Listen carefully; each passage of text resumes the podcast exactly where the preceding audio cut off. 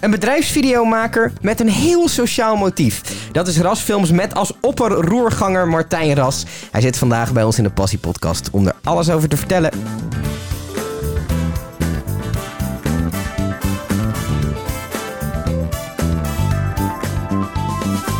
Martijn, tof dat je er bent. Dankjewel. Een bedrijfsvideomaker met een sociaal motief. Klopt. Quoteje.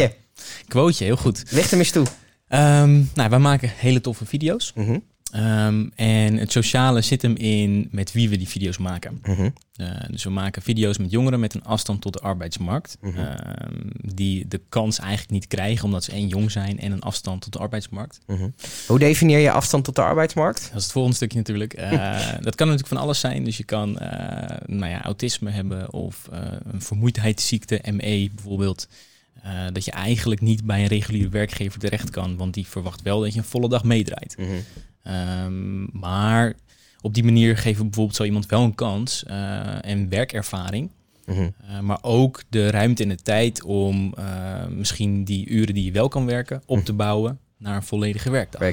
Want je ziet dat mensen die dan op een gegeven moment beginnen met wat minder uur per week uiteindelijk steeds meer week aan kunnen. Ja. Wat eigenlijk een werkgever zegt dan eigenlijk van oké, ik doe dit niet, want ik zie een bepaald risico. Ja. Maar eigenlijk komt het er vaak dus uiteindelijk na een investering van een paar maanden, spreken we dan nu over, mm-hmm. Dat hij uiteindelijk toch een volledige werkweek mee kan draaien. Ja, het is een risico, want het is inderdaad ook niet altijd zo. Ja. Ja, tuurlijk.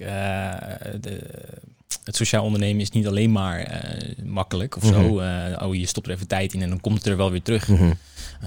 Je kan ook hebben dat het inderdaad veel langer duurt dan je zou willen. Mm-hmm. Alleen dat is het sociaal ondernemen. Dat je het stukje geduld en risico neemt om juist ervoor te zorgen dat uiteindelijk iemand wel aan het werk kan. Wat is jouw reden om dat op die manier te doen? Ja, eigenlijk kom ik uit een gezin en familie, allemaal uit de zorg. Zelfs mijn vriendin die zit in de zorg. Dus je hebt eruit gekozen omdat... Ja, ik dacht, deze moet ik hebben. Ja. Dus allemaal in de zorg. En ik was de enige die gewoon niks in de zorg deed. Mm-hmm. Nooit interesse in gehad ook? Jawel. Vroeger tandheelkunde, maar of dat nou zorg is. Is in principe ook... Het valt onder... er zijn zorgverzekeraars mee bezig, dus in principe ja. Precies. Dus er zat wel een verlangen eigenlijk om iets voor andere mensen te doen. Mm-hmm. Maar bedrijfsvideo's maken, dat is voor mij nog niet heel veel zorg. Mm-hmm. En toen kwam ik een bedrijf tegen waar ik een film voor ging maken. Meo zit in Alkmaar, is een mediabureau. En daar heb ik een film voor gemaakt en die waren dus een sociale onderneming. Mm-hmm. En zodoende ben ik eigenlijk in contact gekomen met sociaal ondernemen. Daarvoor wist ik er niet vanaf. En toen dacht ik, dit moet ik eigenlijk ook doen. Mm-hmm. Ik wil niet alleen maar films maken, maar ik zie nu ook dat je als normaal bedrijf, eigenlijk met de normale dienstverleningen, dat kan combineren. Is dat niet soms heel ingewikkeld? Tuurlijk. Want je bent aan de ene kant bezig met het... Uiteindelijk moet er een eindproduct komen. Er is een klant die vertrouwt jou erop en die wil daar ook voor betalen dat er een mooi eindproduct komt. Ja. Aan de andere kant zit je ook met het feit dat je sociale ondernemer bent. Ja, maar het feit dat je sociaal ondernemer bent betekent niet dat je kwaliteit naar achteruit gaat. Mm-hmm.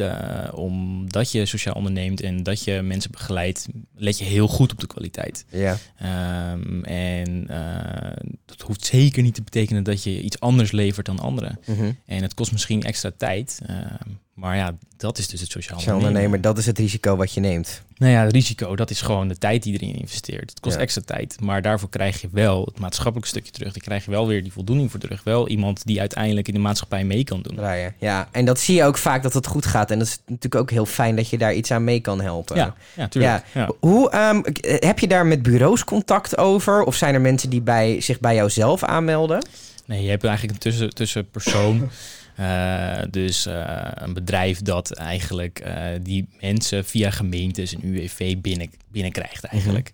Mm-hmm. En die gaan dan kijken, we kennen zoveel bedrijven binnen onze regio die iets met film of iets met media doen waar deze persoon geïnteresseerd is en wellicht ook wel kan. Mm-hmm. Of ervaring in heeft. En dan gaan ze dus de juiste werkgever zoeken. Ja. Zij zijn de tussenpersoon die uiteindelijk degene vindt, maar ook begeleid naar werk toe. Ja. Dus ik ben er dan voor de begeleiding op de werkvloer. Uh-huh. Dus als werkgever.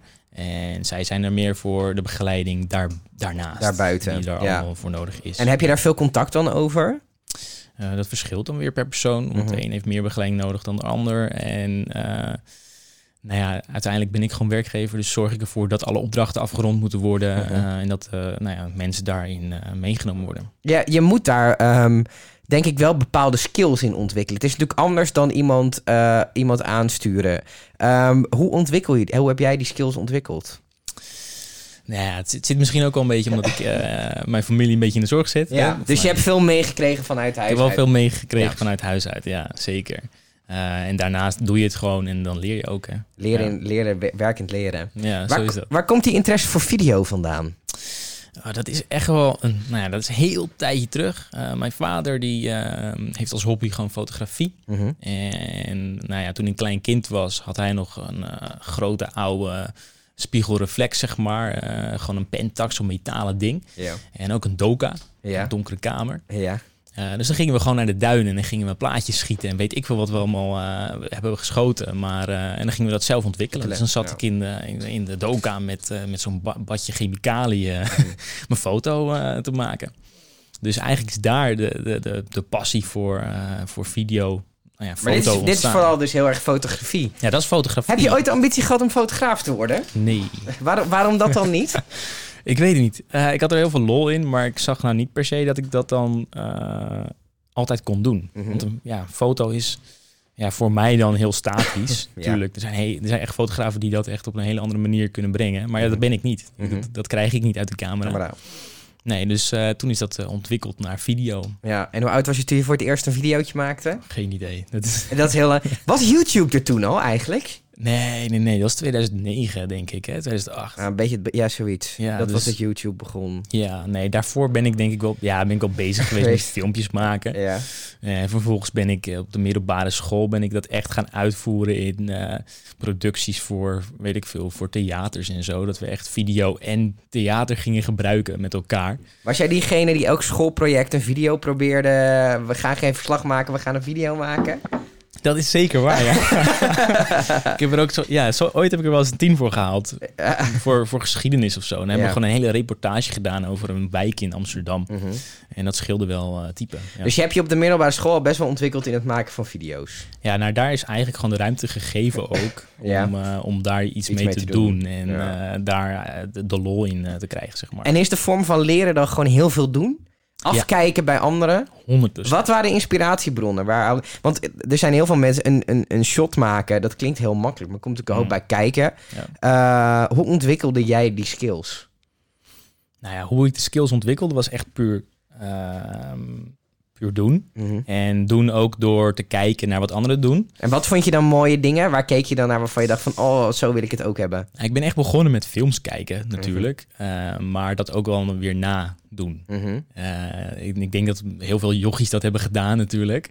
Alleen dan misschien zonder een camera. Ja, precies. Maar Steven Spielberg, dat je dan Jurassic Park wilde naspelen, weet ik het. Maar eigenlijk is daarmee begonnen. Dus zo cinematisch mogelijke video's maken. Ja. En dan heb je YouTube. Ja. Ja, en daar staat zo ontzettend veel op wat je allemaal moet doen en hoe je dat moet doen. Ik neem aan dat jij ook heel veel geleerd hebt van YouTube. Mm-hmm, zeker. Betreft audio en dat soort dingen. Het is een schatkamer, is het. Dat is echt zo. Ja. Als je daarin duikt, dan ben je echt nog lang niet klaar. Nee, maar het is op alle gebieden natuurlijk. Ja, het is een beetje een rare anekdote binnen ons thema, maar whatever. Ja. Ik dacht laatst, altijd als ik een ananas snee, dan ging er best wel veel verloren. Omdat ik gewoon... En ik heb altijd het gevoel gehad, ik snij die ananas niet op de goede manier. Er zijn mensen die misschien wel de helft meer ananas overhouden als ze een ananas opensnijden. Ja. En toen op een gegeven moment dacht ik zet mezelf hier overheen. En toen ben ik op YouTube gaan opzoeken heel goed, hoe je het best een ananas open kan snijden. En daar zijn denk ik wel 100.000 video's over gemaakt. Ja. En inderdaad, ik heb gisteren zeer efficiënt een ananas opengesneden. Maar dit is wat je zegt. YouTube is gewoon een gouden... Ja, zeker. Is het ook dat er op het gebied van video meer te vinden is op YouTube? Omdat in principe mensen die YouTube-video's maken, zelf ook filmpjes. Ja, dat scheelt natuurlijk wel. Ja, maar nou ja, nee, ik denk dat er over alles wel heel veel te vinden is. Ja. En dat is gewoon omdat mensen het heel leuk vinden om dingen te geven of dingen te maken. Ja. En dat is ook wel waarom de creativiteit in mijn branche heel leuk is. Ja. Want je maakt dingen van nul naar perfect. Ja. En dat is wel tof om te zien. Je hebt op het gebied van video heb je natuurlijk aan de ene kant het cinematische, camerastandpunten, hoe edit je bepaalde dingen. Maar het gaat natuurlijk ook al zeggen sommige mensen van niet en sommige video's is het ook zeker niet zo om de content. Welke kant schaar jij jezelf het meest? Verschilt per klant en de behoefte. Mm-hmm. Want als jij alleen maar wil laten zien dat jij een groot bedrijf bent, dat je super professioneel bent en dat jij die kwaliteit alleen maar gewoon naar voren wilt drukken, mm-hmm. Dan moet je ook gewoon een heel kwalitatief goed filmpje in elkaar zetten. Ja. Dan moet iemand die naar kijkt echt denken van wow, dit is wel heel vet. Mm-hmm. Want dan heb je die associatie ook bij het bedrijf meteen. Ja. Dus dan zit je meer op het cinema gedeelte. Ja, zeker. Ja. Maar op het moment dat iemand juist bijvoorbeeld inderdaad alleen maar informatie wil delen met of aan zijn achterban, dan ga je echt vooral op de content kijken. Oké, hoe gaan we zo goed mogelijk dat delen? En wat is voor degene interessant? En hoe lang moet dat dan duren? Dan ga je heel anders denken. Ja. Dus het verschilt echt per klant en per doel. Maar als je jezelf aan één kant zou moeten scharen? Ja, ik word wel... Beetje kutvraag. Dit is heel lastig, want ik vind het heel vet om erover na te denken hoe je zo mooi mogelijk iets maakt. Maar ook heel vet om juist te kijken naar hoe maken we het zo goed mogelijk dat het goed overkomt. Mm-hmm. En eigenlijk is het allebei gewoon, gaat het heel erg samen. Ja. Want... Ik zoek deze hoek eigenlijk een beetje omdat ik heel vaak mensen zie die één van de twee heel goed kunnen. Snap ik. Dus je hebt mensen die van die cinemografie kant zitten, die heel erg bezig zijn met shots en maar eigenlijk de content niet per se ook interessant vinden. Dat een beetje, maar er zijn natuurlijk ook mensen die heel erg op de content zitten en het dan wat minder interesseert hoe het er nou eigenlijk uitziet. Ja, nee, ik kan niet een video maken of afleveren die er niet goed uitziet. Of in ieder geval die ik matig vind, zeg maar. Dat kan ik niet. Mm-hmm. Dus het moet er goed uitzien. Ja. Dus waarmee je dus eigenlijk zegt, dat vind ik uiteindelijk misschien een tikkie belangrijk. Ja. Want dat is een hoek waar je eigenlijk niet ingedrukt wil worden, maar... Ik wilde niet ingedrukt worden, dus ik vind het heel jammer dat je dit zo doet. Ja. Ja. Maar, want inderdaad, ik wil gewoon alle video's die ik aflever aan klanten gewoon echt super goed eruit zien. Mm-hmm. Maar dat moet niet tekort doen aan de inhoud die iedereen gooit. Okay. Ja. Ja, dan heb je er knap omheen geluld. Maar het antwoord hebben we gehoord. Heb je ook in je team heel verschillende mensen zitten... in de zin van mensen die heel erg goed zijn in cinematografie... moeilijk woord. En content? Heb je daar aparte afdelingen voor binnen je bedrijf? Nee, want eigenlijk ben ik nu nog klein genoeg... dat ik de inhoud, of laten we zeggen de creativiteit... dus het beginproces van hoe gaan we het doen... en wat gaan we doen en hoe gaan we het in beeld brengen... dat kan ik nog allemaal zelf bedenken... samen met dan mensen waar ik mee wil werken. Maar we zijn nu bijvoorbeeld gewoon echt op zoek naar personeel. En dan ben ik ook echt op zoek naar iemand die dat ook wel heel goed kan. Ja, dus dat ik dat stukje even los kan laten. Ja. Waar ben je trots op? Wat zijn producties waar je... dat je hem zelf zat te kijken en dat je daarna kippenvel over je lichaam had? Nou dat heb ik met weinig hoor. Ja? Ja, dat is ook wel weer het lastige van creatief zijn of in ieder geval iets maken. Je kent het hele proces. Je bent in het hele proces bezig. Ja. En daardoor ben je een soort van immuun voor denk ik. Je hebt het zo vaak gezien en gehoord in verschillende facetten dat je... Ja, ik heb bijvoorbeeld een video voor Dopper gemaakt. En eigenlijk is die wel heel vet. Ja. Er zitten ook zeg maar... er zitten 120 lagen in de video-edit. Ja. Omdat er heel creatief omgegaan moest worden met de edit zelf. Mm-hmm. Maar er zitten ook 9 lagen van mijn eigen pianomuziek erin. Yeah. Omdat dat ervoor zorgt dat... Je speelt ook piano. Ik speel ook piano, ja. Yeah. Ja en dat moest er even in, omdat uiteindelijk dan de klant dacht... ja, dit is hem. Yeah. Maar je bent daar zoveel mee bezig... dat het, als je er dan... later terug naar kijkt, dan zie je het anders. Ja, je herkent alles. Je hebt elk stapje heb je meegekregen. Ik zou hem heel graag willen zien alsof het voor het eerste keer was dat ik hem zag. Ja. Zonder dat ik echt mee bezig ben geweest. Nou, die immuniteit die je noemt, dat vind ik wel iets moois. Want uiteindelijk lever je een eindproduct af aan je klant. Mm. Als je zelf soms weet hoeveel werk er in iets heeft gezeten... dan heb je een soort van standaard om het goed te vinden. Omdat je weet, oké, er zit... heel veel werk en we hebben hier goed over nagedacht. Maar het betekent niet altijd dat het goed is. Hoe blijf jij daarin kritisch? Nou, dat probleem heb ik echt niet. Mm-hmm. Want ik ben eerder te kritisch dan niet kritisch. Mm-hmm. Dus ik zou eerder zeggen van, oh nee, dit vind ik niet leuk. Of dit vind ik niet mooi. En dan gaat er tijd in om het nog mooier te maken. Ja. Dan andersom. Mm-hmm. Dus nee, dat is geen probleem. Ben je daarin soms je eigen grote vijand? Natuurlijk, ja. En hoe doe je dat? Want uiteindelijk, je moet ook een soort arbeidstijd tegenover de grootte van de offerte zetten. Ja, zeker. Nou, dat is natuurlijk het zakelijke stukje. Dat je er ook nog wat aan moet verdienen. Ja. Dus nee, dat heb ik met de tijd ook wel weer geleerd. Mm-hmm. Dat je inderdaad niet te veel tijd erin kan besteden. Maar ja, dat is lastig. Van nature is dat lastig. Dat is wel lastig. Je bent natuurlijk aan de ene, je bent een maatschappelijk bedrijf, dus je komt ook uit een hoek van idealen, zeg maar. Dus daarin is het commerciële gedeelte misschien juist heel ingewikkeld. Vind ik ook leuk. Ja, dat is de uitdaging. Want, weet je wat het hele ding is? Dat je sociaal bent of maatschappelijk bezig bent, betekent niet dat je daarmee commerciële kant er niet is. Mm-hmm. Want zonder de commerciële kant besta ik echt niet, hoor. Nee, dan kan je niet blijven doen wat je doet. Nee, dus die is er zeker. En daar moet ook heel veel aandacht aan besteed worden. Want ja, anders kun je ook niemand helpen. Nou, wat mij daarin gevaarlijk lijkt voor jou... je werkt natuurlijk met mensen samen... die op het moment dat ze jouw bedrijf kwijt zouden zijn... niet zo 1, 2, 3 een andere baan kunnen vinden. Dat lijkt mij eigenlijk een verschrikkelijke verantwoordelijkheid ook. Lig je daar wel eens wakker van? Nee. Je slaapt goed. Nee, ja, ik slaap goed. Ja. Nee, ik denk dat elke werkgever wel eens wakker ligt over het feit dat je personeel hebt. Ja. Tuurlijk. Maar misschien bij jou nog net even een tikkie heftiger. Nee, want uiteindelijk worden die mensen ook wel begeleid, hè? Ja. En natuurlijk, ja, dat is lastig. Maar nee, daar moet je ook niet te veel over nadenken. Nee, dat moet je echt niet doen. Ja, want anders maak je jezelf alleen maar gek. Zit ik je nou even gek te maken? Zo? Ja. Straks kan ik niet meer slapen, jongen. Zit je aan mij te denken vandaag? Dat is helemaal niet de bedoeling. Oeh, nee. Niet. Nee, dus ja, oké. Ja, ik snap waar je vandaan komt. Wat zijn nog dingen die je wil bereiken? Wat zijn dingen die je nog wil bereiken? Goeie vraag. Nou, ik wil gewoon Ras Film naar een hoger niveau tillen. Mm-hmm. Waarin we echt gewoon, zeker 10 man aan het werk hebben zitten. Mm-hmm. En waarin we producties kunnen maken voor mooie bedrijven. Mm-hmm. En echt maatschappelijk bedrijven ook. Ja, hè? Ja, want dat past natuurlijk ook bij jullie. Precies, daar zijn we ook wel echt naar op zoek. En kijken waarin we... Ja, kunnen groeien, ook daarmee. Maar je noemde net Dopper bijvoorbeeld. Heeft natuurlijk ook een maatschappelijk doel. Ja. Is dat ook waarom ze bij jou komen? Ja, tuurlijk. Dat is uiteindelijk wel een reden waarom. Mm-hmm. Want ja, je bent toch een bedrijf dat films maakt, goede films maakt, maar ook dus iets sociaals doet. Mm-hmm. Ja, en zij doen dat ook. Ze maken een goed product. Ja. En daarmee helpen ze dus ook weer de wereld een stukje beter te maken. Dus dat maakt het heel interessant om samen te werken. Ja. Hoe zorg je ervoor dat...